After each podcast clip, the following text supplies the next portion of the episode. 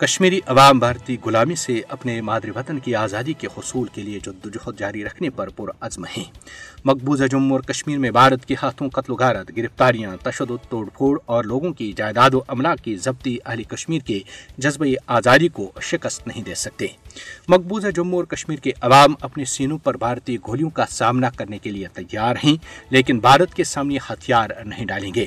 مودی حکومت کشمیری عوام کے جذبہ آزادی کو شکست نہیں دے سکتی کشمیری عوام کے پاس بھارتی تسلط سے لڑنے کے سوا کوئی دوسرا راستہ نہیں ہے۔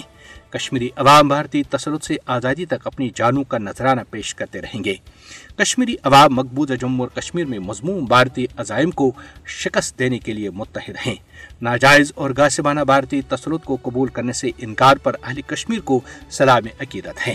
قابض بھارتی فوجوں نے کشمیری عوام کو متنبع کیا تھا کہ اگر انہوں نے برہان وانی کی برسی پر ہڑتال کی اور دکانیں بند رکھیں تو انہیں شدید نتائج کا سامنا کرنا پڑے گا۔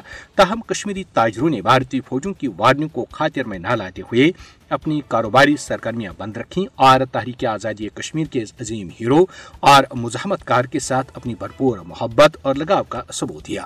سری نگر اور وادی کشمیر کے دیگر علاقوں میں مختلف آزادی پسند تنظیموں کی طرف سے چسپان کیے گئے پوسٹرز کے ذریعے بھی برہان، مظفر وانی اور ان کے دیگر دو ساتھیوں سرتاج احمد اور پرویز احمد کو شاندار خراج عقیدت پیش کیا گیا۔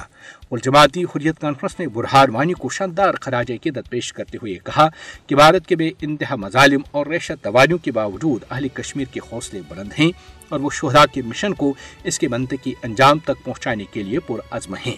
بھارتی ظلم و جبر کے خلاف جاری عوامی جدوجہد مقبوضہ جموں اور کشمیر کی تاریخ کا سنہری باب ہے۔ وہ دن دور نہیں، جب تاریخ کے بدترین مظالم سے دو چار کشمیری عوام آزادی کی صبح دیکھیں گے۔ مقبوضہ جموں اور کشمیر پر بھارت کا وحشانہ فوجی قبضہ عالمی برادری کے لیے ایک چیلنج ہے۔